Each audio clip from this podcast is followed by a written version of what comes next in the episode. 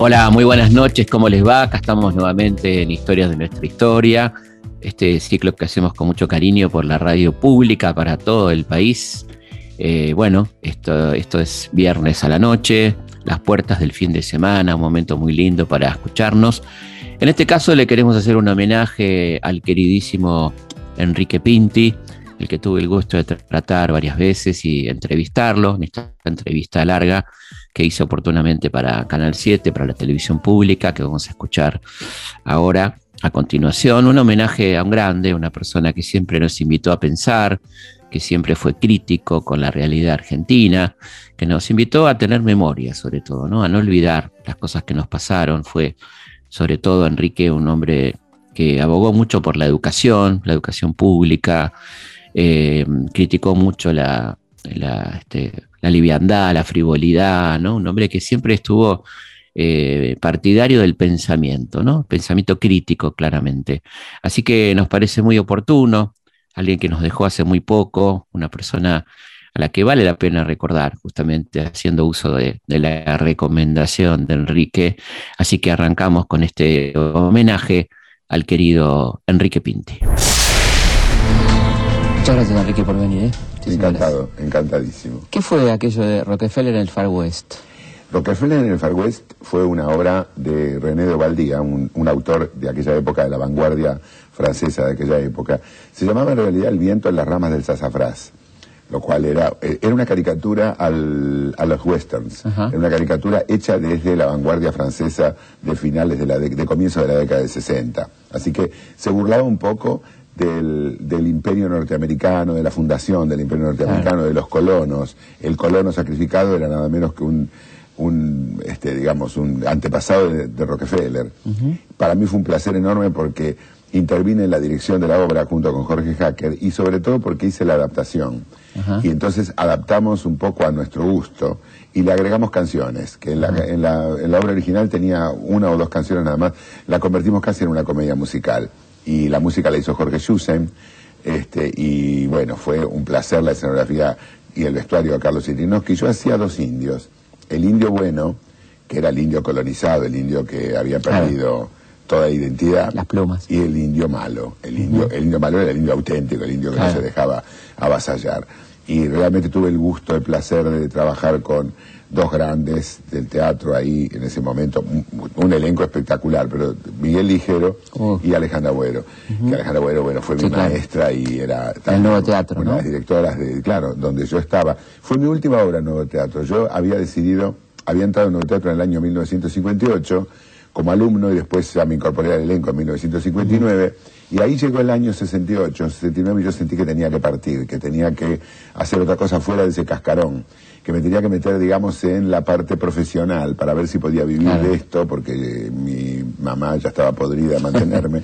Y entonces, este, fue la última obra que hice ya como actor fuera del elenco, como actor colaborador. Fue Rockefeller en el Far West. Fue realmente un placer y de alguna manera la introducción eh, o, darme el gusto de hacer la comedia musical, que es uno de los géneros, junto con el humor, que yo prefiero, que me gusta ver y que me gusta hacer. ¿Qué pasó, Oír rumores. ¿No es Felipe? Dios, es un aviso. No tomo más. ¡Oh, ¡Gertrude! ¡Qué alegría! ¡Qué linda flor! Para usted, Madame Ya le había tomado el gustito antes, cuando a pedido también de Alejandra Bueno allá en el, año 67, eh, a pedido de Alejandra Bueno y Pedro Asquini, que eran los directores generales, hice Mi Bello Dragón. Mi Bello Dragón es una comedia musical para niños, que la volví a reponer en el 2002 y ahora la repuse de nuevo en el Maipo en, eh, en, este, en este año, este, y que es una comedia musical con todos los resortes del género. Un Disney revisado, pero en el año 67 cuando Disney todavía era muy reaccionario y todos los dibujos animados de Dual Disney tenían una gran una gran eh, la parte artística era maravillosa, pero el contenido era un poco tremendo. Y eh, después lo, lo ayornaron el contenido, y es el día de hoy que no solamente Disney, la DreamWorks también, con Shrek. Y resulta que yo ya había hecho un, monstruo verde que vomitaba, que era simpatiquísimo, que 50 Claro. años antes. Te adelantaste a Shrek Mucho, a Shrek, me adelanté a la revisión de, de- de- de Disney, y, pero fundamentalmente lo que me gustaba a mí era la- el, el homenaje a la comedia musical. Por eso se llama Mi Bello Dragón, en Claro. homenaje a Mi Bella Dama. Ah, claro. Directamente. Entonces este, era, era todo todo por ese lado. Así que yo la parte, digamos, el monólogo político, el monólogo humorístico, satírico, todo eso me encantó toda la vida. Pero ¿A siempre... quiénes, ¿A quiénes reconoces como, como antecedentes? Así? antecedentes del monólogo humorístico. Porque tenemos desde, desde Podestá, Pepino el 88, ¿no? Pepino del 88 era un, un glosador de la, de la actualidad también Claro. en aquel momento, y después Parravicini, Parravicini, y por Flop. supuesto Pepe Arias, y después en la televisión el maestro indiscutido que es Tato Bores, Tato Bores. evidentemente. Tato le dio al monólogo político una, eh, digamos, una masificada, una, digamos, una, lo masificó. Porque al salir por la televisión, Claro. todo el mundo supo que era el monólogo político. Claro. Y creo que a él se le debe la popularidad, sobre todo en, en los últimos, en los años 60 y 70, del monólogo político. Épocas muy difíciles Claro. de la República Argentina, donde era bastante complicado. Bueno, de hecho fue perseguido y fue censurado por casi todos los gobiernos. Sí. Los militares, que era lógico pensarlo, y los democráticos también, cuando no les gustaba algo. Pero Tato tenía una cosa espectacular, que yo no tengo. Eh, Tato pudo invitar a comer los fideos a casi todos los presidentes, Claro. inclusive a algunos de los que no habló demasiado bien, y le fueron todos. Sí. Yo no podría, a mí se me atragantarían los tallarines, y porque soy mucho más sectario en ese aspecto. Yo tengo como la musarela revuelta y yo no me puedo sentar con, con gente a la que a la que yo le haya dicho de todo menos bonito. Mirá cómo empezó el mundo. Lascivia, lujuria, fratricidio, pecado original, desobediencia al Señor, odio entre hermanos. Somos unos nenes de teta los que vinimos después. Porque a menos de dos días de haberse inaugurado el mundo eran cinco locos y mirá todo el quilombo que armaron. ¿Vos te imaginás lo que fue después? Lo que después cuando el- el- se amontonó más gente y cuando en el mundo llegaron a sociedades aparentemente más perfectas. Aparentemente más perfectas como la sociedad griega. Una sociedad perfecta, aparentemente te vuelvo a decir. La sociedad de la cultura griega clásica, como algunos de ustedes saben, ha sido la cuna de nuestra cultura occidental. Ahora, con todas las degeneraciones que cometieron los griegos, nosotros más que cuna, como cultura, hemos tenido cama, redonda, revuelta, de lo peor. Toda la mierda la inventaron los griegos hace muchos siglos. Tuviste una etapa de guionista también, ¿no? De, de televisión. Sí. Eh, segundo Fracassi era un personaje de Claro. casino, ¿no? Casino. Casino, era el, el casino que había sido Casino Phillips, pero después este, le sacaron la lamparita y se llamó Casino solamente. y entonces eh, yo hice, yo había entrado ahí como escritor, porque cuando salí de Nuevo Teatro, después de Rockefeller en el. West, era todo muy lindo, muy bonito, pero se acabó. ¿Con qué me iba a mantener? Claro. Yo me mantenía no con Nuevo Teatro, porque los integrantes de la cooperativa no cobrábamos. Lo que nos correspondía lo poníamos para el, para el teatro. Pero yo me las arreglaba porque era boletero Ah. del nuevo teatro. Entonces iba a la mañana, de 10 a 2 de la, de la, de 10 de la mañana a 2 de la tarde, hacía el turno de boletería y ahí cobraba los manguitos que me permitía. Mientras Claro. estudiaba el, el Instituto Superior del Profesorado Secundario, Castellano, Literatura y Latín para engrupir a mi, en mi casa de que estaba estudiando algo que de paso me sirviera para mi problema, así para escribir, Claro, para todo ese tipo de cosas. Y, ¿Y para hasta qué año estudiaste, profesor? Eh, Yo estu- eh, de profesorado hice los tres años, primero, segundo y tercero. El cuarto ya, ya estaba metido directamente en este tipo de Claro. cosas de la televisión y dije, bueno, docente no voy a ser nunca, Claro. eh, decente menos, docente tampoco. este, me encanta la docencia, pero yo me quiero dedicar al... Claro. a la- y como ya empezaba a tener una puntita de posible manutención, casualmente gracias a los libretos, Claro. entonces, cuando yo salí de- del nuevo teatro y ya estaba terminando el profesorado, me encontré en la selva, en la selva del, del profesionalismo, entre Claro. comillas. Digo, ¿qué hago? Yo tenía facilidad para escribir. La facilidad que yo tenía para escribir es con la que mucha gente tiene para manejar, pero no le gusta manejar. En realidad tiene, sabe, pero no, le gusta. No es que no me guste, no es lo que me llena. A mí me llena actuar. Claro. A mí me llena que me llamen y que me den un libreto y yo voy a hacerlo. Y si no, en todo caso, escribirme para mí. Pero no eh, escribir. Escribir así para mí es un- una tarea ardua, una tarea la- de la hoja en blanco, que uno no sabe qué hacer y, y tiene que exprimirse esa cabeza. Ella es Clara, él es Vidal, un amigo. Yo soy un convencido de que en la vida hay que hacer las cosas para salvarse y nada más, ¿no es cierto? Y este va a ser nuestro momento. Clara, vení. Clara, a nadie. Me tenés que guardar esto y no se lo tenés que dar a nadie, únicamente a mí. Bueno, a Vidal también, pero a nadie más, ¿eh?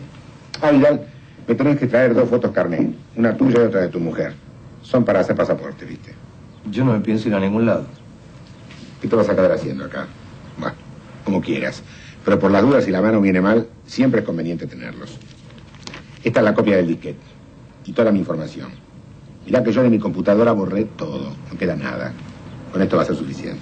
Pero, eh, como de costumbre, en 1968, 1969, en el 2002 y en el- probablemente en el 3000 también, se necesitan más autores que actores. Claro. Actores sobran, autores faltan. Y sobre todo, escritores de humor no hay, o hay muy pocos. O los que hay no, no, no logran satisfacer el mercado. La gente siempre tuvo muchas ganas de reírse. Entonces, claro, yo me llamo Andrés Percivale, muy amigo mío, que había in- eh, intervenido en dos puestas de nuevo teatro como actor invitado también, nos hicimos muy amigos, y entonces me dijo, mira, necesitan, eh, me llevó a ver a Vergara Leumann en La la, botica, del Ángel, claro. y me dijo, el gordo necesita gente que le escriba, así que Claro. te puede tirar unos mangos y vos podés hacer. Entonces le empecé a escribir cosas para Vergara Leumann, para la botica de Claro. la calle Lima y para eh, el programa que tenían Trasnoche, en Canal 13, no el, el color Sí, de sí, Canal sí, 11, claro. sino que tenían Trasnoche en Canal 13 en blanco y negro, televisión blanco y negro. Comienzo 70, por ahí. Sí, Claro. un poquito antes. 69. Se- 69, más Claro. o menos.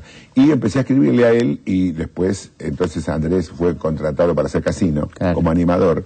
Y me dijo, bueno, escribime los libretos de, de- como guion, como, digamos, como conductor. Y yo entonces fui el guionista.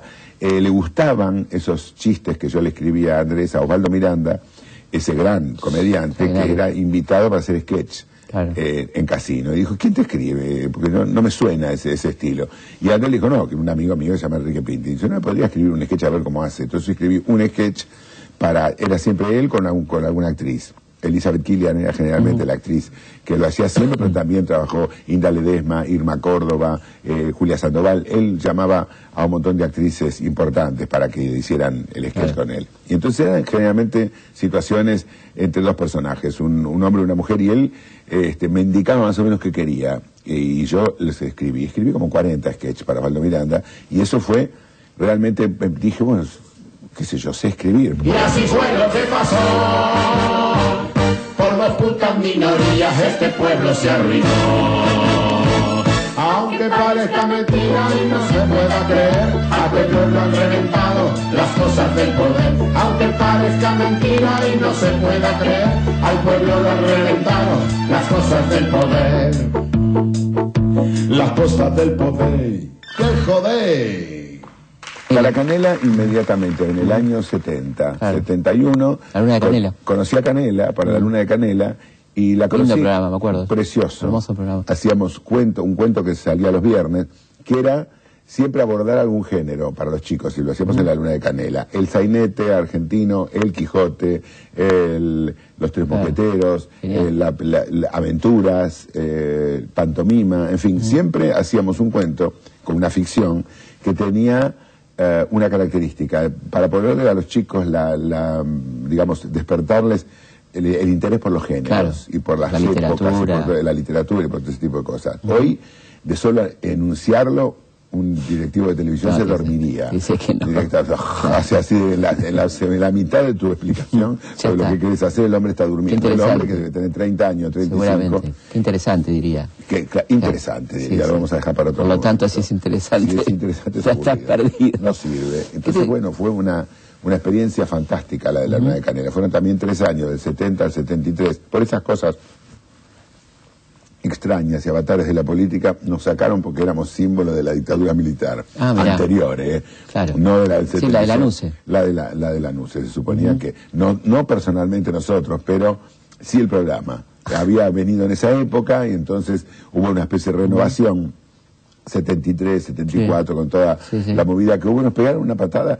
Yo, esas cosas que vos no entendés nada, porque realmente de Canela, Canela, Jorgito Ochoa, gran actor Jorge Ochoa, que hacía el pajarito Fritz, Ah. yo hacía Pinti la peste, y él el pajarito, Claro. Fritz. Este, y bueno, quedamos con la boca abierta de ser incorporados como, aunque fuera formando parte de algo Claro. que tuviera que ver con, un- con una dictadura de la cual éramos acérrimos Y enemigos. nada, aparte del contenido del programa iba totalmente en contra de ese Totalmente, pensamiento. totalmente en contra. Claro, creativo. ¿no? Era creativo, era cultural, era, era antidiscriminatorio 100%. Pero bueno, son esas cosas.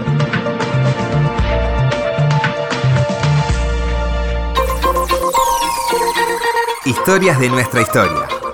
Con Felipe Piña. ¿Qué te pasó cuando viste a Gel Valentino? Y a mí eso me cambió la vida. Yo me, me cambió la vida, Vergara Leumann primero me cambió la vida. Cuando yo fui... Tipo un creador a la extraordinario. claro, a la cuando yo entré a la botica de, de Lima, de la calle Lima, de la mano de Andrés Percivale, y vi lo que hacía el gordo, que le abría la cartera a las mujeres, Sí. le sacaba los papel higiénico, cosas que en el año 67, 68 eran impensables. Claro. Impensable. Vi que la gente se descontracturaba, vi que la gente se divertía, que la gente participaba.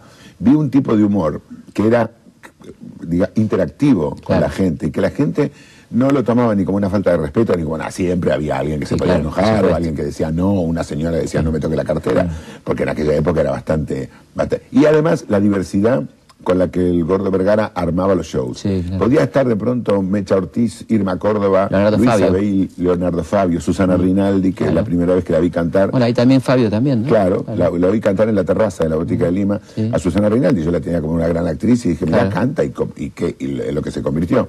Un, un símbolo del tango nuevo. Y era muy, muy, muy mágico todo lo que ocurría ahí adentro. Uno veía pasar cualquier cosa. Y cuando fui, también de la mano de Andrés Percivale, a el conventillo de, de- de- de la- de acá de la Avenida Libertador, la, la Recoba, y vi a Carlos, a Carlos eh, Antonio Casalla, no era Blay y era Díaz, haciendo ese delirio de eh, Gel Valentino.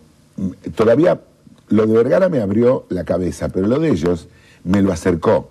Claro. Porque lo de Vergara era tan grande y había tantas figuras en ese espectáculo y cantantes y bailarines y que yo Aparte que todo el arte del gordo, no me ¿no? entraba ni que- el arte del gordo. En cambio, lo de Antonio, Carlos, Eda y Nora era que yo lo podía hacer también. Era hacer teatro Claro. en un zaguán, en una Claro. pieza de conventillo, en cualquier lado. Yo, que salía de nuevo teatro, que nadie me conocía, como a ellos tampoco, que salían del conservatorio y nadie los conocía, realmente podías hacerlo. Lo que no te van a aclarar los señores conservadores liberales es que en la década del 30 el país era rico, pero el pueblo era pobre. Y no va a ninguna parte un país rico con un pueblo pobre, ni antes, ni ahora, ni acá, ni en la China. Porque cuando la diferencia social que hay entre clase y clase no es la diferencia social normal que tiene que haber en una sociedad libre de oportunidades, donde vos tenés la, la- la- la diferencia normal. Cuando, cuando la cosa es como era en la Argentina en la década del 10, del 20, del 30, aunque del 40, una cuestión de castas. Yo tengo cuatro apellidos, voy a tener plata toda la vida, vos sos un negro de mierda y vas a morir en el conventillo, no sirve. Porque entonces la diferencia social se llama abismo. Y el abismo se va rellenando de bronca, resentimiento, envidia, furia, bomba, guerrilla, desorden, todo lo que pasó en la Argentina. allá por el año 70, 60, empecé a escribir en los ratos libres eh, un espectáculo que era como un, era un monólogo, era un monólogo de un profesor que iba a eh, enseñarle a, a una supuesta clase la tragedia. Lo que es la tragedia como género teatral. Sí, historias sátira. recogidas. Historias recogidas, que era una sátira sobre las tragedias, que tenía su, digamos, mensaje final, porque este profesor, que era un apasionado por la tragedia, las contaba y las contaba tan mal que, que hacía reír, porque contaba todo al revés, pero se daba cuenta al final de que de las tragedias, en Grecia, por ejemplo, el público salía diciendo soy un desastre, mi destino está Claro. escrito, Claro. el oráculo dijo, Sí. me, tengo que- me voy a acostar con mi vieja y no me voy a dar cuenta que es mi vieja porque, el, orá- porque el oráculo lo dice y terminaré haciendo un incesto y reventándome los ojos porque si mis ojos no saben reconocer a mi mamá y no, no reconocer la sangre, No mejor me quedo ciego, fumo, me enchufo, como una cosa tremenda. Entonces, este, el- la, la comedia no. La comedia movilizaba a la gente y se dice que después de ver una comedia de Aristófanes se levantó el pueblo y pidió la destitución de un tirano. Entonces dije, el profesor decía, caramba, quiere decir que yo me dediqué toda la vida a estudiar un género que en realidad no mueve nada. Y que Claro. sí, que es hermoso, que es sublime, que es genial, que es bien hablado, que es estupendo, pero Claro. las cosas las cambia la sátira. Lo- a lo único que le tienen miedo los poderosos es al, al humor. A lo único que le tienen miedo es al espejo deformado de la, de la sátira. Entonces, eh, este hombre revalorizaba la comedia. Nosotros junto con la gente que hacemos el video, queríamos hacer una cosa que fuera una especie como de overall, porque yo me considero un trabajador del espectáculo, un laburante del espectáculo, un trabajador de la Argentina. Creo que los humoristas, al decir todo lo que decimos, de alguna manera estamos tratando de arreglar las cosas en vano, como la mayoría de la gente, pero por lo menos un intento. Entonces, por lo tanto, por laburante y por el asunto de, poder- me quería poner un overall, pero un overall así como así, no, me- no me interesa, me dijo un overall, pero un overall con show, que fuera una mezcla de, de, de frac también. Ellos pusieron la faja, toda la y que tuviera un poco de brillo, sin llegar a Carlos Perciavale, pero que tuviera tuviera un poquito de brillo también. Entonces me dijeron, bueno, ¿cómo podemos hacer para juntar un frac con un overol, poner brillo y toda esta historia? Entonces, bueno, acá quedó esta especie de, una especie de homenaje velado a la Policía Federal, como verán, porque estamos todos absolutamente en, en azul, ¿no? uno nunca sabe qué acomodarse con la cana. ¿Está de acuerdo con ese concepto de que Sí. el humor es revolucionario? El, el humor es revulsivo. Revulsivo. Yo sé que es revulsivo. A nadie le gusta que se rían de uno. Por más que uno tenga todo bien asumido, lo primero que a uno le da bronca es cuando lo descalifican con una broma. A veces es una broma de mal gusto, a veces es una broma eh, que no tiene, no tiene razón de ser. De todas maneras, ese rasgo que los demás ven en uno y uno no ve, eh, que uno ni, ni se paró a pensar. Claro. Cuando uno ve que alguien lo imita a uno, ¿no es cierto? Y uno ve, se puede, puede agarrarte un ataque de nervios, mandar carta documento como utilizan las veretongas hoy en día, o si no directamente, si no seré yo así o no seré un poco así, yo, esto es una posibilidad descartada para los políticos. Los políticos no se equivocan nunca, los políticos tienen razón, los políticos cuando no tienen razón y se les cae el país encima, dicen que es porque le movieron el piso, que porque la circunstancia histórica, que porque la humedad, que porque le atan las manos, le atan sí. los pies, no sé, siempre tienen Alguna excusa. 25 mil excusas. Pero salvo la raza política, que es una raza aparte, los seres humanos a veces solemos reconocer nuestros errores. Y el error se reconoce única y exclusivamente cuando pienso, casi exclusivamente, cuando alguien te pintó con trazo grueso, el trazo grueso de la caricatura, cuál es tu exceso, Claro. cuál es tu falla, cuál es tu... Y por eso en ese aspecto el humor creo que sí, es muy revulsivo. No le puedes llamar revolucionario porque nadie cambia nada desde un escenario, evidentemente, nadie puede cambiar nada. Pero sí podés poner una semillita en las cabezas como para que la gente reconsidere, vuelva a pensar, repiense las cosas y diga, no, no es tan fácil. Yo no te digo la historia, historia, historia, historia, porque nadie sabe un carajo de historia. Tenemos varios inconvenientes para saber historia. Primero, un sorete que tenemos en la zona de la memoria. La zona de memoria parece que está por acá atrás, no sé qué es. Y hay como un sorete. Viste que hay gente que tiene sinusitis. Y viste cuando tenés sinusitis, sinusitis de mierda tenemos los argentinos. El sorete se ha solidificado y es como un tronco que no nos permite acordarnos de qué pasó en nuestra casa. Viste que a veces pasa un quilombo en la familia que yo dice, pero no te acordás que fue chichita, fue bla-". no me acuerdo. No te acordás de eso. Imagínate, te vas a acordar quién te cagó de los gobiernos, es imposible. Además, uno tiene un límite. Uno aguanta una cagada, una, dos cagadas, tres cagadas, veinte cagadas, pero cuando ya lo cagan todos los días, dice, bueno, mejor que me olvide. Porque los argentinos no estamos demasiado bien informados. Yo siempre digo que la gente tendría que ser bien informada, que tendría que tener sentido de la realidad y que tendría que tener sentido común. Supongo que la habrás pasado mal en aquella época complicada, ¿no? Sí, en general, eh, lo que pasa es que la gente no va, gracias a Dios, no van al fondo de las cosas, se quedan en la superficie. Entonces, por lo único que yo tuve problema por las malas palabras. Claro. Entonces, que tuviste un problema con Neustadt, ¿no? ah, sí, con Neusta casualmente en el año 82 eh, vino a ver eh, Pan y Circo, que fue mi primer espectáculo, digamos, en teatro grande. Salí de todo el Café Concert, que me había dado muchos éxitos, y fui al liceo. Y le molestaba en ese momento a la gente, digamos, conservadora. Mm, Yo creo que les molestaba el contenido. Claro. Pero del contenido no se atrevían a hablar, no sé por qué. Y entonces hablaban del continente. Y el continente era yo diciendo puteadas. Claro. Muchas para la época. Claro. Y muchísimas, evidentemente. Y que yo fui intensificando a medida que fue avanzando la posibilidad y la, y la, la permisividad. Porque yo siempre creí que uno tiene que ser fiel a sí mismo y a lo que a uno lo hace feliz. Y, a lo que uno...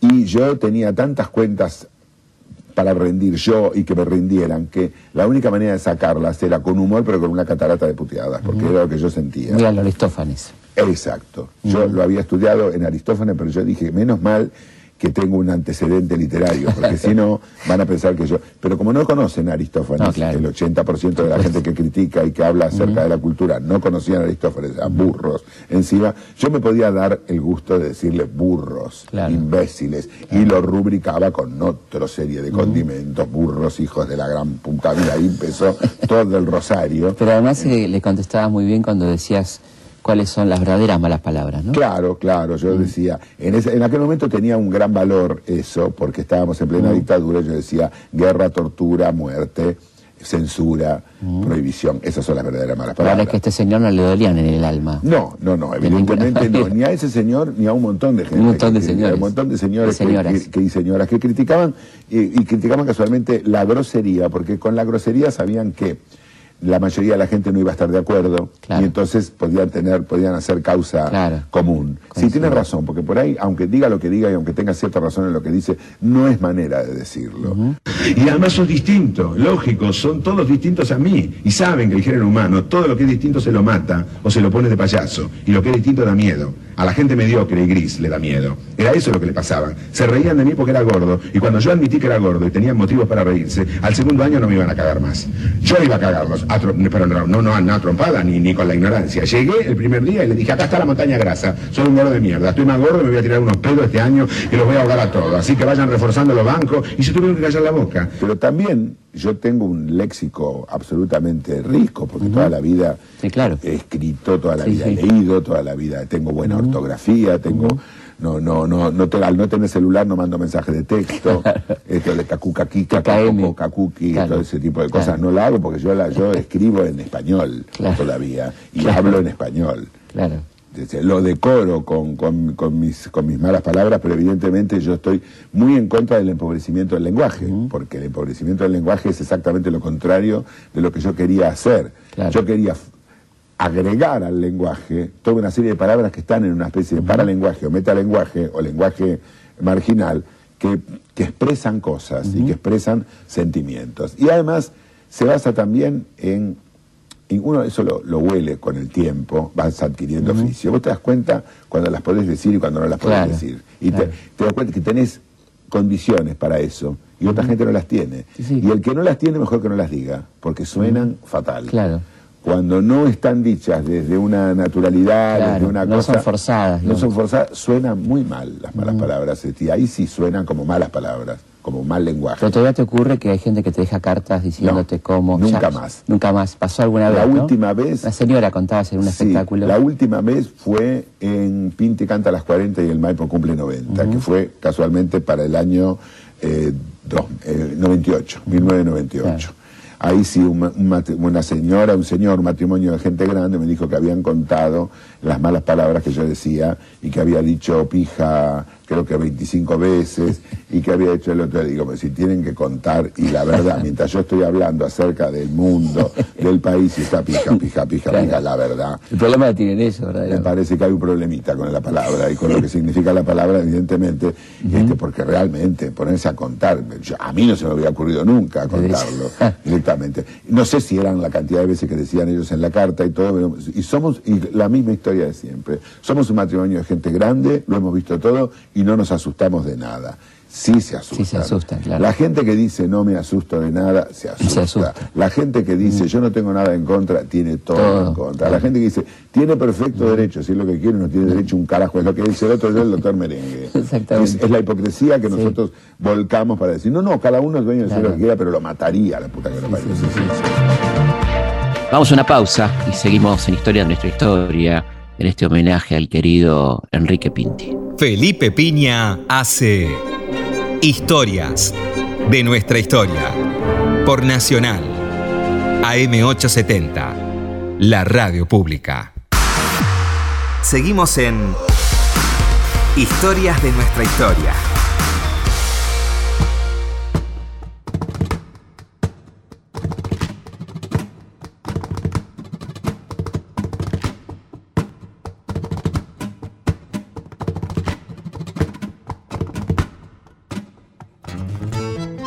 Seguimos en Historia de nuestra historia, en este homenaje al querido Enrique Pinti. Quería contarles una muy buena noticia.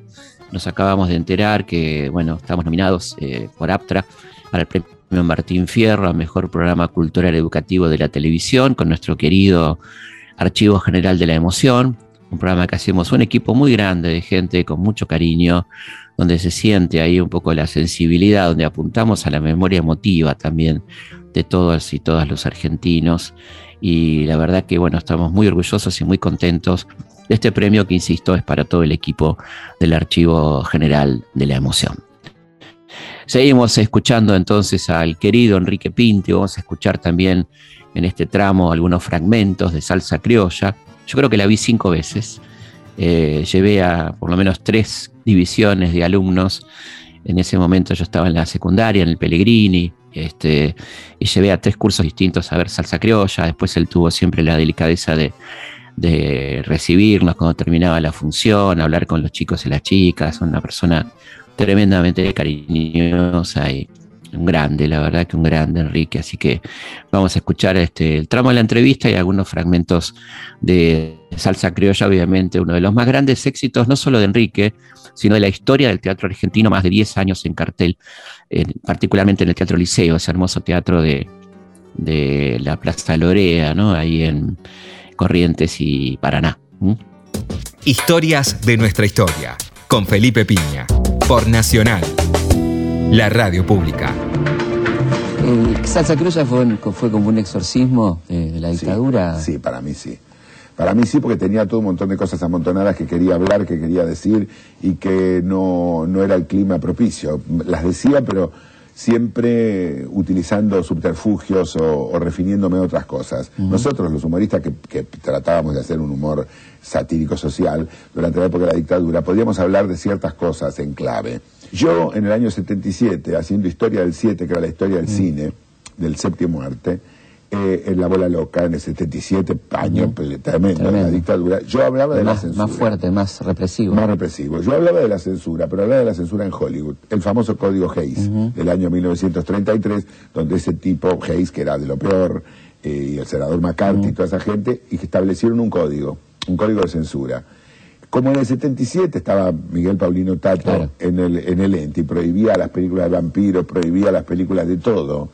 Este, entonces yo hacía un guionista que estaba desesperado en el año 1934 en, trabajando para, para la Metro Goldwyn Mayer o para Samuel Goldwyn y el tipo quería escribir Romeo y Julieta, una adaptación de Romeo y Julieta y se tropezaba con un montón de preguntas que le hacía el, su patrón, que le había puesto, que son dos familias enemigas. ¿Quiénes son los comunistas? No, no hay, no había comunismo en esa época, no había comunismo. Entonces sí, avance. Este, y Romeo y Julieta no pasaba el examen directamente de esa censura tremenda y terrible. Y acto seguido, yo con un intermedio musical que hacían Reina Rich y Ana María Cores, que me acompañaban en el espectáculo, eh, yo hacía de My West. Entonces tenía ah. tiempo de cambiarme, My West, la gran transgresora de aquel momento. Entonces decía toda una serie de frases de My West como contestación de la censura. El cine, el cine es la mejor industria que se puede haber inventado, porque el cine es arte, industria, comercio. El cine es penetración ideológica, propaganda política, imposición de mercado y moda. El cine es fantasía, realidad, ilusión, crueldad, documento. El cine va a ayudar a vivir a la gente y eso nos va a hacer millonarios a los que pongamos la primera sala. Sí, señor. Sí, mientras siga habiendo genocidios, injusticias, guerras, suegras de mierda y maridos hijos de puta, ¿dónde se va a ir a refugiar la gente de tanta maldad? Al cine, donde desde aquella pantalla les van a hablar y les van a mostrar un camino los piratas, los gángsters, los pistoleros, las vampiresas, el camino hacia un mundo mejor. No me quería olvidar de algo que pasa ese año que, que habrá sido muy lindo, que fue trabajar con Nini, ¿no? Con Nini sí, Marshall. Nini Marshall fue en el 75, en el 75-76. Este, antes de que comenzara esa terrible dictadura. Ah, teníamos pensado con Lino Patalano, casualmente, un espectáculo donde se iban a juntar dos grandes del humor, que ellos siguen siendo mis ídolos, que son Nini Marshall y Jorge Luz. Entonces se iba a hacer un espectáculo que se llamaba El Pequeño Marshall Luz Ilustrado, por el La Luz Ilustrado, donde íbamos a hablar de toda la, evolución del teatro, los géneros teatrales así a grosso modo, y no todos los géneros teatrales desde el comienzo del teatro. Entonces cada uno de nosotros, Nini, Jorge y yo íbamos a escribir, íbamos a escribir todos juntos, pero cada uno iba a encargarse de una parte del espectáculo. Entonces, eh, Nini escribió sobre el no japonés, la leyenda del dragón y la mariposa, es que era todo hecho con máscaras y una, una cosa muy la divertida. tipa super culta, ¿no? Nini, ¿Eh? Nini la tipa... Super culta, super culta. Eh, y escribió sobre el cine mudo, una, una, una, película muda, este, digamos, que con toda la escenografía en blanco y negro, videos en blanco y negro, en cámara ligera también, que con carteles y que yo que se llamaba El Paraguas Fatal, que era la, una mujer que le metía los cuernos al marido, el amante se olvidaba del paraguas, y entonces este, el tipo por el paraguas la descubría, la estrangulaba y la mataba.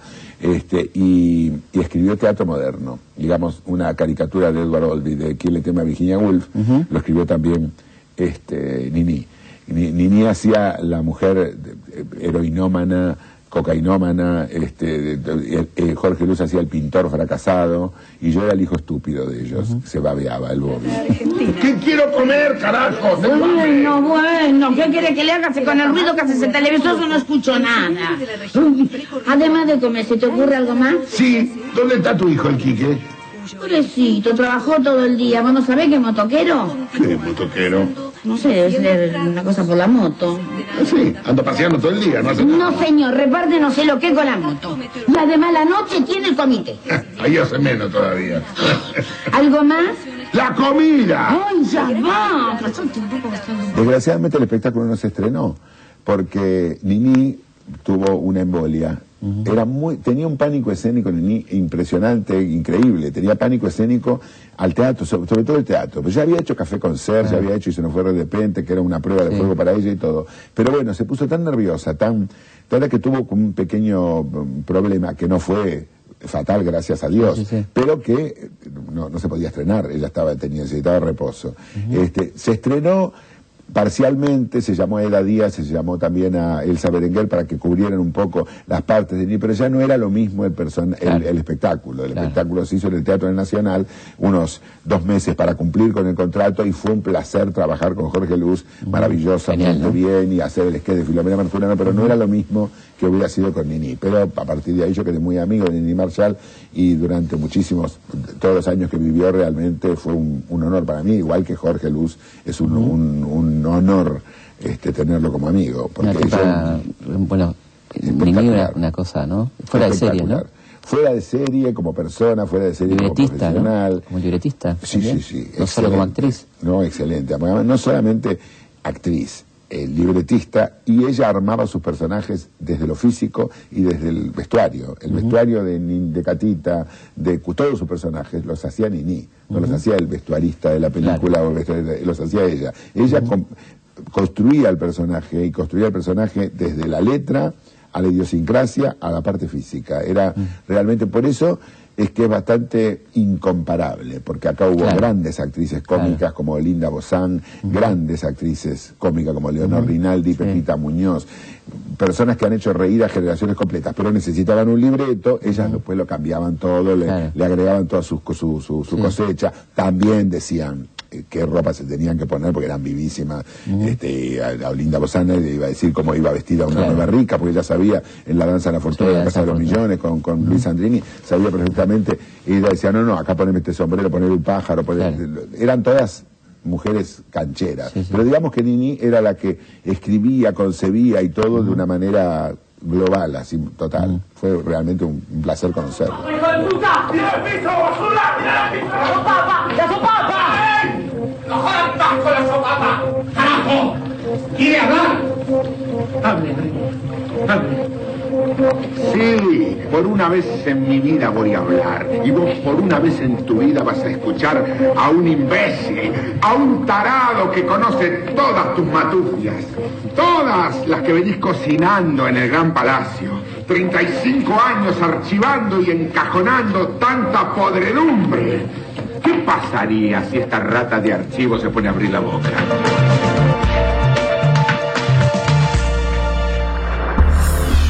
Historias de nuestra historia. Por Nacional. Volviendo a, a salsa criolla, eh, suponías que eso iba a pegar como pegó y No, no tenía idea. La verdad que no tenía idea. La, la estrené pensando que iba a ser un buen espectáculo. Pan y Circo había funcionado bastante bien. Eh, nos pescó la guerra de las Malvinas en el medio, Claro. pero pudo pasar ese puente, porque la guerra de las Malvinas se declaró el 2 de abril y muchos espectáculos bajaron de cartel. Abril no tanto, pero mayo se puso y junio Claro. fue desolador. La derrota, claro. Desolador, la derrota fue una cosa que la gente no, te- no quería no quería salir. Además estaba la posibilidad de que bombardearan Buenos Aires. ¿Entendés que sí, los oscurecimientos. ¿te los oscurecimientos, toda una serie de cosas, la gente le agarró como una especie de ataque. Y sin embargo, Pan y Circo pudo mantenerse gallardamente hasta fin de agosto en el Teatro Eliseo y después hacer todavía dos fines de semana, en, en- un fin de semana en Córdoba, un fin de semana en Rosario y un fin de semana en Montevideo. Así que fue fantástico. Pero yo estrené Salsa Criolla con esa expectativa. Dije, ahora va a ser un paso más adelante de Pan y Circo, lo voy a hacer en el liceo también, y seguramente va a durar 6, 7 meses. No tenía más puta idea de que... Es más, cuando empezó a agotarse las localidades a la segunda semana, que ya no había lo- lo- lo- localidades, hacíamos ocho semanales. Hacíamos dos el viernes, dos el sábado y de martes a domingo. Como todos los teatros, los teatros ah, trabajaban de martes a domingo todos, pero no todos hacían doble el viernes. Bueno, se, se agotaba todo una semana antes, pero ni ahí yo tomé la conciencia y la perspectiva de lo que iba a pasar. Porque yo, al ver que funcionaba bien, que pasaba las vacaciones de julio, digo, bueno, ahora se- no, seguía para arriba. Entonces me empeciné en ir a Mar del Plata, pues yo dije, bueno, hacemos el lanzamiento definitivo en Mar del Plata, que es donde está Claro. toda la prensa, enero y febrero, y después venimos acá y hacemos dos, tres meses más y Ya sí, está. ya está. No tomé conciencia. En Mar del Plata reventamos el Teatro Neptuno con colas todo el santo día. Este, de las 8 de la mañana estaba la gente haciendo cola para, para conseguir entradas. Se reventó, fue el espectáculo récord del año del verano 86 en Mar del Plata. Y después cuando volvimos y vi que la cosa seguía recién a fines de agosto, cuando dije ahora viene la caída, y siguió igual, sin bajar una entrada, entonces ahí to- tomé conciencia. Recién cuando empezó el año 87, yo to- tomé conciencia que estaba haciendo un fenómeno que excedía lo artístico, que era un fenómeno social. Social. En la tierra que Colón descubrirá, nuestra lengua española se hablará, y a cambio de cultura y religión, los nativos perderán hasta el calzón. A mi gloria nada España, ya se acaba el medioevo, y si Colón vuelve a España, yo hasta le... Yo hasta le... Yo hasta le...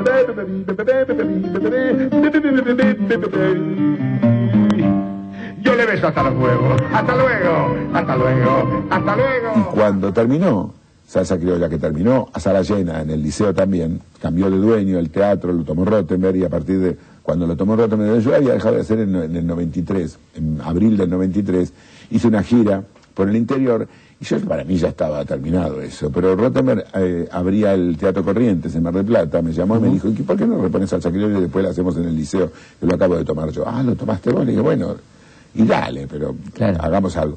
Y en Mar del Plata anduvo bien, no anduvo como la primera vez, pero anduvo bien. Y eh, en- acá, en, cambio, en el liceo, a partir de abril, fue exactamente lo mismo, se llenó otra vez. Entonces vez. me dijo, vos necesitas hacer otro espectáculo. Me decía Rote, me dice, sí, le digo, si no me puedo quedar toda la vida haciendo Claro. esto. Y hice El infierno del Pinti, que funcionó muy bien el primer año, y el segundo año funcionó un poquito más flojo. Y yo empecé a... Era mucho mejor el espectáculo. El infierno era diez mil veces mejor que muy Criolla. bueno. Muchísimo mejor. Pero eh, el momento histórico era distinto. Y yo vine en el 95 con un mensaje inoportuno. Claro. Pues yo le decía, no crean en esto, va a explotar. Un, nosotros no podemos tener el, la misma moneda de la potencia número uno del mundo porque tenemos 70 otra veces menos, historia claro. y tenemos otra otra cosa y no lo vamos a poder sostener. Y cuando explote va a explotar mal. Me decían, escupe ensalada, vos que tenés, qué problema tenés, a vos que te hizo el turco, a mí no me hizo nada. Yo sigo laburando y yo gano en dólares. claro. Si yo estaba ganando en dólares. Si alguien se vio beneficiado con eso, fuéramos las figuras del espectáculo. Claro. Porque la figura del espectáculo, que no teníamos que arriesgar nada, no éramos productores, no, ganábamos en dólares. Claro. Entonces, al ganar en dólares, la gente decía, toma, 60 mil pesos, son 60 mil dólares. Y bueno, estábamos todos beneficiados. Pero uno tiene que saber que aunque aún uno se beneficie, más tarde o más temprano, cuando eso explote, va a explotar mal. Y aunque yo haya juntado un mango, hay un montón de gente que va a quedar tendida. Sí, a mí nunca se me ocurrió el final del corralito, Mm. porque ni siquiera en mis pesadillas más grandes, después de haber comido siete platos de ravioles y 16 litros de vino, hubiera podido pensar en una cosa tan perversa como el corralito. Pero dije, va a explotar. Claro. Nunca pensé que iba a explotar de esa manera, pero va a explotar. Y yo, entonces, un pelotudo diciéndote va a explotar, va a explotar, cuando vos estás viajando a Miami, Claro. feliz y contento. Inoportuno. Y es inoportuno, es un hincha pelotas. ¿Vos cómo andas? Anclado en París, no me ven que preguntar. A ver si te crees que es un llavero, pelotudo. Pero no veo la hora de volver. Volver. Volver, no quiero que me conviertan en esta porquería que somos. Perdóname si te bato, mayonesa, pero a vos te vine a hacer. Parecé la violetera para una gripe. Anda a cagar. ¿Vos te crees que da? Sí, señor. Te regalo el ancla, anclate pues, ya que tanto te gusta esta ciudad. Ay, dámela, la voy a hacer guita. Métete en el culo, el ancla, de aquí de la ciudad de París. Yo tuve muchas ofertas para hacer este tipo de laburo que más te pero yo las rechacé porque soy un porteño de ley, ¿sabes? Si bien en el primer año me apoyaron en el segundo año, ya la gente, es más, recibí cartas y ahí no les importaba más la palabra. ¿Qué le pasa? ¿Está enojado? Claro. Me decían, ¿está enojado? Claro. Si a usted le va bien, ¿por qué está enojado? Digo, si el país ahora entró en una senda de, de estabilidad como en años no hemos tenido, pero es falsa, es artificial, Claro. yo no entiendo nada de economía, Sí, pero sí, es que sí. no puede ser, es que va a explotar, es que nos va a costar cara esta fiesta, es que no puede ser. Bueno, después se armó y cuando en el 97 yo hice Pinti 97 que era un, un, este, un unipersonal con partes de pan y circo, partes de salsa criolla y partes del infierno del Pinti, armé todo un monstruo y me fui a recorrer, empecé por toda la costa atlántica y me recorrí todo el país y Montevideo y Chile también, y todos lados. Y fue un éxito total y absoluto. Cuando en el 98 Lino Patalano me llama para hacer Pinti Canta a las 40 y el Maipo cumple 90, era para festejar los 90 años de Almaipo. Entonces me dijo, pero yo quiero que vos hagas un monólogo político nada más. Pero que el resto lo- se lo dediques al género de la revista. Entonces, de alguna manera, en un gran espectáculo producido a todo trapo, este, donde se presentó Laura Fidalgo, que, que salió de, un- de un, de un concurso que hicimos nosotros, de una, una, una investigación.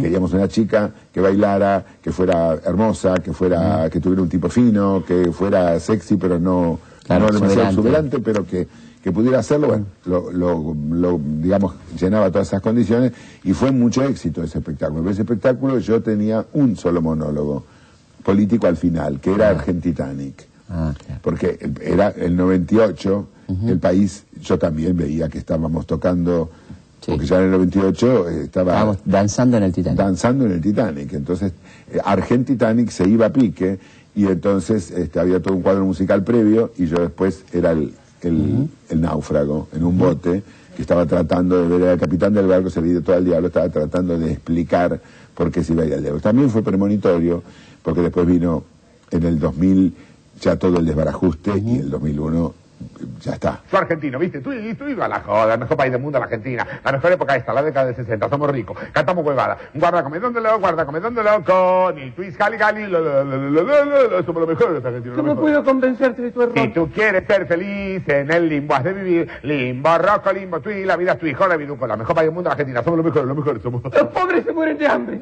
Nadie se muere de hambre, mi país roñoso de mierda, lavate la boca, te la verdad de la Argentina, la Argentina es el granero del mundo, tenemos todos los climas. ¡Qué suerte! Ah, ah, ah, ah, y si no te gusta, andate a Rusia, comunista. Bienvenido, bienvenido, amor, bienvenido, bienvenido, amor. Yo no quiero media novia, no, no, no, no, yo no quiero media despeinada, despeinada. La puta que te Mario, guac, guac, guac, bla, Y ahí vino el gran candombe nacional, El ¿no? candombe Que nacional. fue como una, una venganza. Sacaste...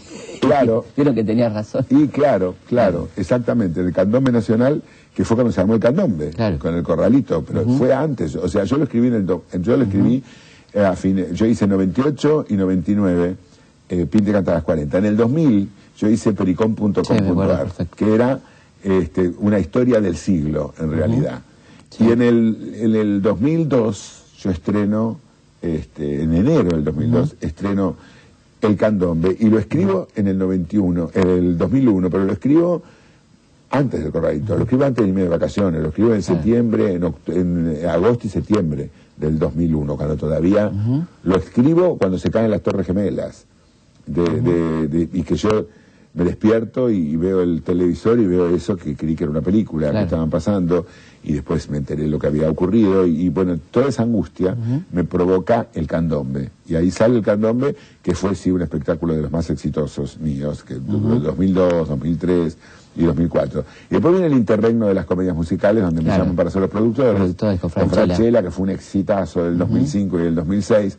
Y después vuelvo al género del pingo argentino, que pingo argentino también fue una especie de premonición de todo el quilombo campestre o rural. Sí, porque se, re- se refería casualmente al, al- Yo grabé en la rural inclusive la propaganda del espectáculo, con, con una yeguita de verdad de la rural, que era divina, encantadora, este, y que era, que era como el pingo argentino.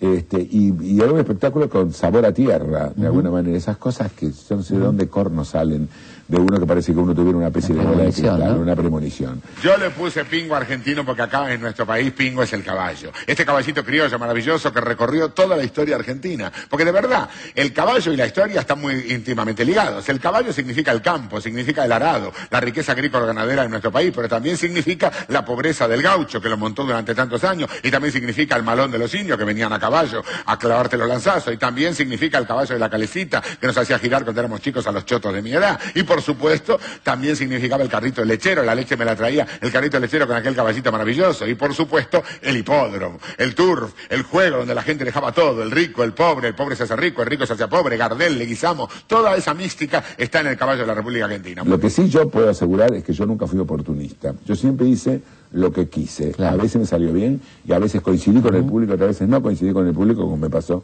con, con, este, con el Sos- infierno. Sos alguien que va adaptando permanentemente, ¿no? Según lo que va pasando, ¿no? Por supuesto, por supuesto. Entonces yo puedo empezar un espectáculo con un, con un tipo de monólogo y después eso se va tiñendo con todas las cosas que van ocurriendo. No cambia el fondo, pero sí cambia el exterior, porque además, viste, la política es muy loca, eh, la realidad es muy loca, el mundo está muy loco. Entonces lo que vos decís es una esperanza, yo creo que sí, a los dos meses no es más una esperanza, discúlpenme, la Claro. esperanza se fue. Hay una cosa que eh, yo veo que en la valoración del- de la ficción, de lo, de lo que ocurre, se está muy de moda decir ahora, no juzga a los personajes, los muestra, no juzga. ¿Qué quiere decir no juzga a los personajes? Shakespeare, Molière, los grandes autores teatrales del mundo han juzgado a su personaje y por eso en las obras clásicas, en las genialidades que escribieron esos tipos, está el bueno y está el malo, para que uno entienda. Ricardo III no juzga.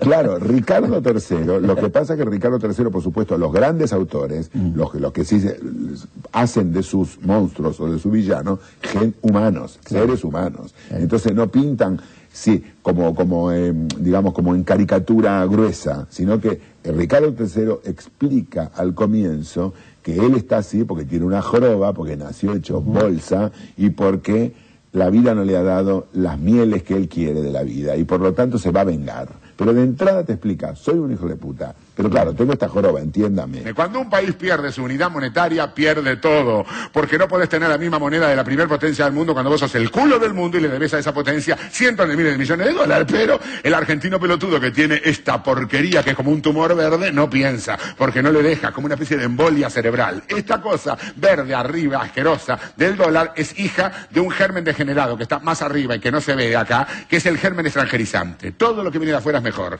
A tal punto ha creído a la gente que todo lo que afuera es mejor, que hay muchos argentinos que no se creen argentinos. Dicen, somos europeos. No sos europeo, pelotudo. Sos argentino y latinoamericano. ¿Qué tiene de malo ni de bueno? Es la verdad. Ah, no, yo soy europeo, no soy europeo. Yo pienso en mí, lo que a mí me gusta, lo que yo lo hago, lo hago desde la más profunda honestidad. Yo no sé, ya te digo, a veces ha venido menos gente por eso, y a veces vendrá más, y a veces vendrá menos, pero yo sigo fiel a lo que a lo que me gusta hacer. Y de pronto me sacudo de toda la sátira política y hago este, los productores con todo gusto y fina voluntad, Scare Spray, también con todo gusto y fina voluntad, y estoy pensando la próxima vez, cuando termine, antes de que me olvide, hacerme otra ficción. Puede ser comedia, puede ser Los locos tragedia, pues, ¿eh? Los locos Adam, ¿puede ser? No, porque parece que es más mala que, mm, que agarrarse los dedos contra una Ah, puerta. ¿sí? Pero no sé, la voy a ver ahora en Nueva York cuando vaya de vacaciones. Las críticas han sido realmente malísimas. Pero tenías ganas, ¿no? Por ahí hacerla. Antes. Sí, sí, sí, porque en principio me parecía muy atractivo.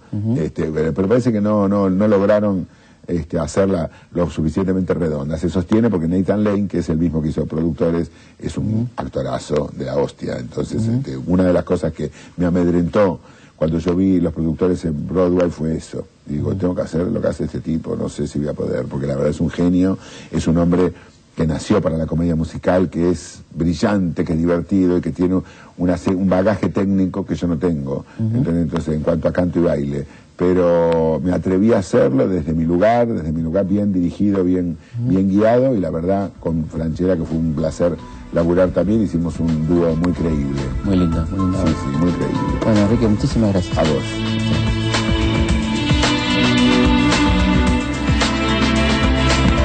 Bueno, estamos llegando al final de este programa, este sentido homenaje a Enrique Pinti. Vamos a despedir con esa canción este, emblemática eh, que él cantaba siempre. Quedan los artistas y por supuesto Enrique, que vas a quedar para siempre. Un abrazo muy grande y nos volvemos a encontrar aquí como siempre el próximo viernes a las 22 en Historias de nuestra historia por Radio Nacional, la radio pública.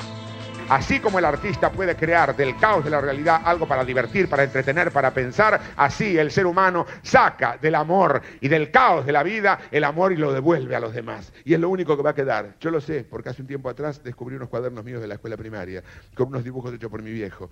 Mi viejo era un empleado del Ministerio de Obras Públicas que no había tenido la suerte de poder ir a ninguna academia de dibujo a perfeccionarse, pero que lo hacía mejor que nadie, porque era su artista. Era lo que él hubiera querido ser y la vida no lo dejó. Pero en vez de amargarse, porque nunca iba a poder ser un gran profesional del dibujo, él siguió dibujando en ratos libres y Dios lo premió con mi inhabilidad para el dibujo. Yo era muy malo para dibujar y la maestra pedía muchos dibujos aquel año y yo le pedí que me hiciera algo para un 25 de mayo y él me hizo un cabildo divino y la maestra me puso un 10. Y él me los iba haciendo para siempre, pero no los hacía para hablarme de los ceros de la maestra porque en otras materias no me ayudaba. Lo hacía porque se sentía bien y lo hizo porque me quería y me quería dejar algo. Algo que materialmente él sabía que iba a ser mucho más durable de lo que fue su propia vida. Y no se equivocó, porque mi viejo se murió hace 32 años, pero los dibujos están. Y es como si no se hubiera muerto él. Es como si la mejor parte de él se hubiera quedado aferrada a esos dibujos que hizo por amor, por creatividad, por talento, por amor a los demás, por lo único que queda. Cuando abrí los cuadernos lo tuve tan claro, pero tan claro que dije, entonces lo bueno va a quedar. Lo bueno de cada uno de nosotros debe haber quedado en algún lugar, si no este mundo ya no estaría más. Si está, es porque los sueños de los que mueren por sus sueños quedan en el aire y nos ayudan a respirar. Cuiden los artistas, lo demás pasa.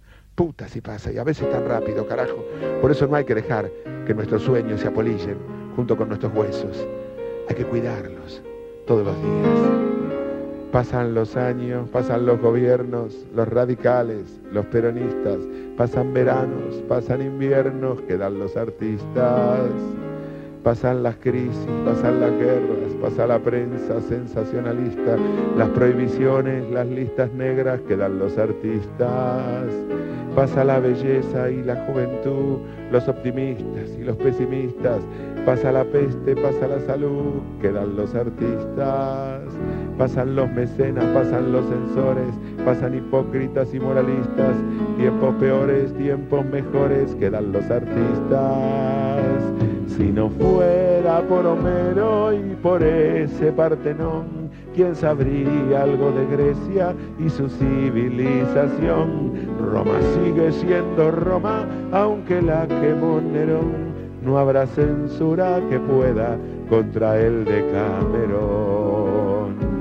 Hitler ocupó París mucha gente temblaba, pero no pudo lograr que la Gioconda llorara. La fuente de Lola Mora sigue tan desfachatada y ni Franco consiguió que la maja se tapara. Por eso no le temo a las pasiones, ni a la vejez, ni a los psicoanalistas ni a los fracasos, ni a las frustraciones, porque soy artista. De veras que no sé si bueno o malo, ni más ni mucho menos que humorista, que ha recibido elogios y algún palo, como todo artista. Y ustedes al venir me dan más fuerza, no habrá fantasma que se nos resista en mi crisis que nuestra senda tuerza, mientras ustedes cuiden sus artistas. Historias de nuestra historia. Conducción, Felipe Piña. Producción, Cecilia Musioli. Archivo, Mariano Faín. Edición, Martín Mesuti. Los optimistas y los pesimistas, pasa la peste, pasa la salud, quedan los artistas, quedan los artistas, quedan los artistas.